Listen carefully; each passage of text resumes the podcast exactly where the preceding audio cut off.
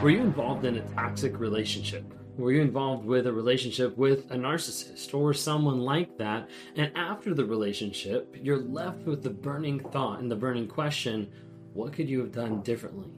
I want to be able to walk you through a couple different questions and thoughts that people normally ask, and also give you some tips and some ideas to be able to work through those questions and work through those problems.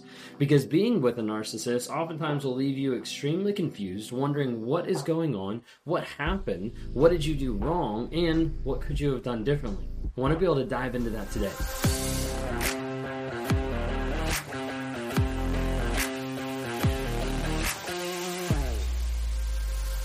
If you guys are new here, my name is Ben Taylor. I'm a self aware narcissist on this channel to provide awareness, growth, healing, and change. We do that by producing content on all different platforms TikTok, Instagram, Facebook, YouTube, LinkedIn, and also on the podcast Spotify, Apple Podcasts, Google Podcasts, Amazon Music, everywhere under Raw Motivation. So if you haven't had a chance to be able to follow or like or share any of the content, look us up under Raw Motivations everywhere as I'm on this channel, I work with a lot of people on a day to day basis to help them in their healing journey. I meet with people one on one across the globe to try to partner with people to coach them to work through some of the crazy making and to find the clarity in the situation that they've been in. I try to help people break out of the trauma bond, be able to rewire their mindset so that they break free from toxicity. Try to help them work through the detox phase of getting away from a toxic person and an abuser so that they can actually be free and not go back. And then I try to help people set up a vision and values moving forward so that they build healthy boundaries for themselves to protect them in the past and also protect them moving forward to not get involved with a toxic person. We do that another way as well of providing weekly lives and monthly coaching inside the NARC app. If you haven't had a chance to be able to check that out, go to narcapp.com, N A R C A P P.com, and be able to see a community that is growing and thriving with a lot of people to help you and encourage you grow, heal, and change. We're super excited to announce different courses, different people that are coming, different people that are coming on our monthly lives because we bring in coaches from all across the globe to be able to help you educate you on different things, narcissism, and also moving forward of what does the future hold when I get out of this toxic relationship and how do I continue to motivate myself to be productive and continue moving forward. So check all that out. Would love to interact with you there. If you'd like to hear the wife's perspective, really quick, we've been doing a new podcast out called Trauma, Drama, and Life. You can find it on Apple Podcasts with myself and my wife, Kayla Taylor, where we dive into some of the stuff that we've been through, the pitfalls, the ups and the downs, and try to give you a different perspective of what it's like being with a narcissist and answering some of the questions that you guys write in or DM us. Anyways, jumping into the episode today, wanted to say about after the narcissist. Maybe you broke up with a narcissist. Maybe they discarded you. Maybe all this stuff has fallen apart, and you're left with a lot of times the burning question of, could I have done something different? And I get this question time and time again when I'm working with people one on ones or doing live events or workshops or anything like that. That thought that keeps plaguing your mind could I have done something different?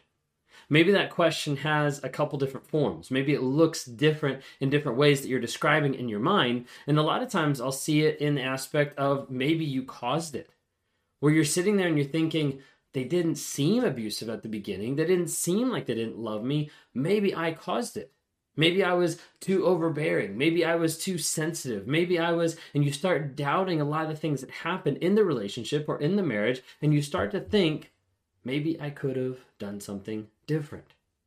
And sometimes people go back and they start to doubt the things that they did. Maybe that they called the person out. Maybe that they communicated in a certain way, or maybe they should have catered in another way.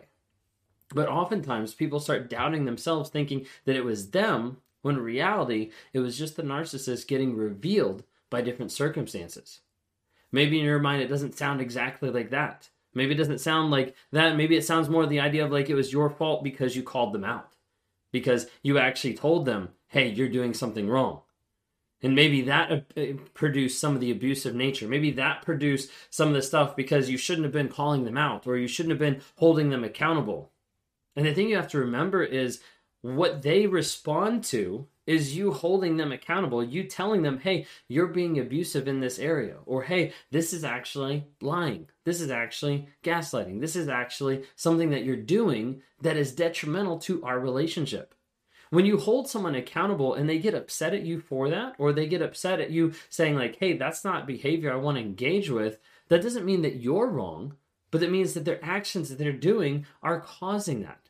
So many times we flip the script and get confused because the narcissist tries to do that to say, hey, you're the wrong person by calling me out. Like if you hadn't gone through my phone, you wouldn't know that I'm cheating. Therefore, you broke privacy, and that's a bigger issue than me actually cheating on you. They always try to switch it around and blame it on you. Sometimes people think maybe I could have loved better.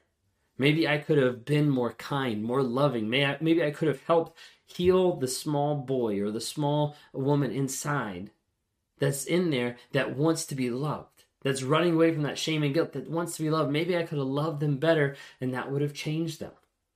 The problem is we see so many people that have tried that, that have said, okay, I'm going to cross boundaries that I never wanted to cross before. I'm going to love them regardless of the abuse that they're going to give. I'm going to do things that I would never do because I love them so much and I want them to experience that love and I want them to engage with that. The hard part is you think that that means something to the narcissist. More often than not, it's not about the idea that it means something to them. It's, hey, I get more. You just gave them more candy. You just gave them more of what they want, more of the supply. But it didn't really change the thought process that they had that they would actually care that you love them more. Sometimes people have that thought of maybe I didn't change enough for them. And I normally try to like pause people and be like, okay, think back on the relationship. How much did you change? There's normally a pause, and then they say like everything. Like I literally changed my whole life. I uprooted where I was. I moved across the country. I lost friends and family. I changed my style, my personality, my clothing, my taste, everything like that. And I'm like, how much did they change? And they normally think they're like, nothing.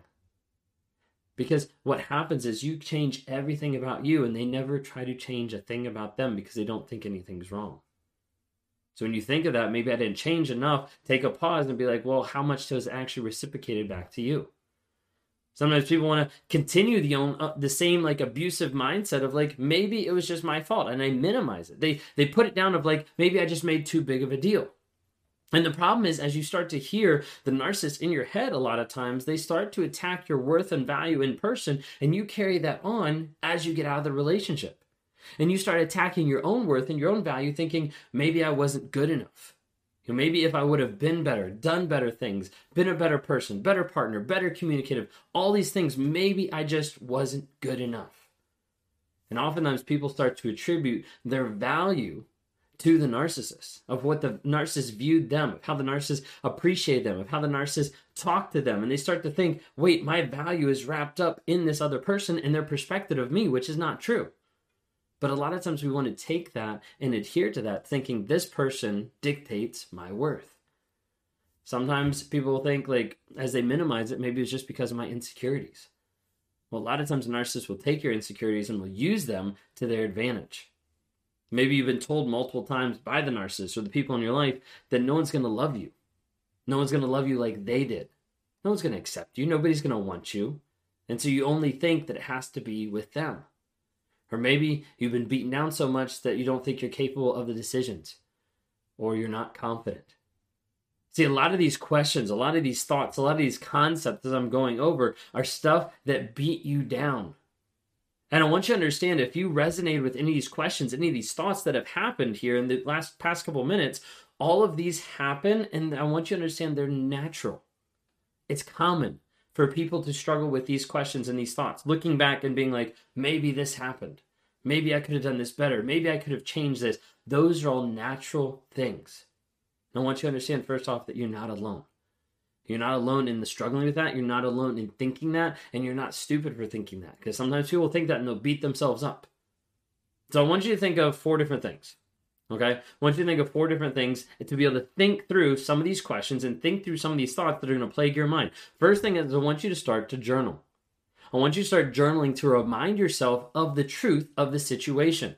Because so many times you'll get past and you'll be like, I could have done something different, and you forget the thousand things that you change and zero things that they change. Like remind yourself of the truth because that's the only thing that's going to set you free. When you're wondering, maybe I should have cared different, maybe they did love me, I just didn't do it right, maybe I should have changed something because they did this. When you start plaguing yourself with all these questions, start to ask, well, even while you're journaling, but start to ask yourself, how did they demonstrate?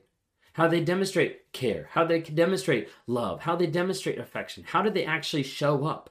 Because a lot of times your mind will want to play tricks and saying, like, oh yeah, they showed up, but did they really? Another thing that's really important going through this process, especially as you're asking yourself questions and doubting, is to change your self talk. So many people come to the table and they're beating themselves up already for the narcissist. Like they're already beating themselves up after they've gotten out of the relationship of, man, I was so stupid for being in it. I was so ridiculous. I can't believe I didn't see it. I can't believe I didn't change. I should have done this differently. When reality, like the past has happened and now you can only learn from it and continue to grow. But a lot of times people will beat themselves up, and as a result, they limit their opportunity for growth. It's like you're trying to heal on a broken leg, and every day you wake up and you keep hitting it with a bat, wondering why it still hurts. Being able to change your self talk is huge to be able to move forward in a growth mindset. And then the last thing I wanted to encourage you is to rewire your mindset. I work with people every single day to rewire the story that they're telling themselves because it's so crucial to be able to believe the truth and not the fantasy, not the fiction that a lot of times our minds want to gravitate towards. There's four different things journal, ask how they demonstrate, change your self self talk, and rewire your mindset. Those are super important to be able to help combat a lot of those questions that we talked about earlier. Last, I want to remind you you're not crazy, you're not alone, and you're not hopeless. Reach out for help.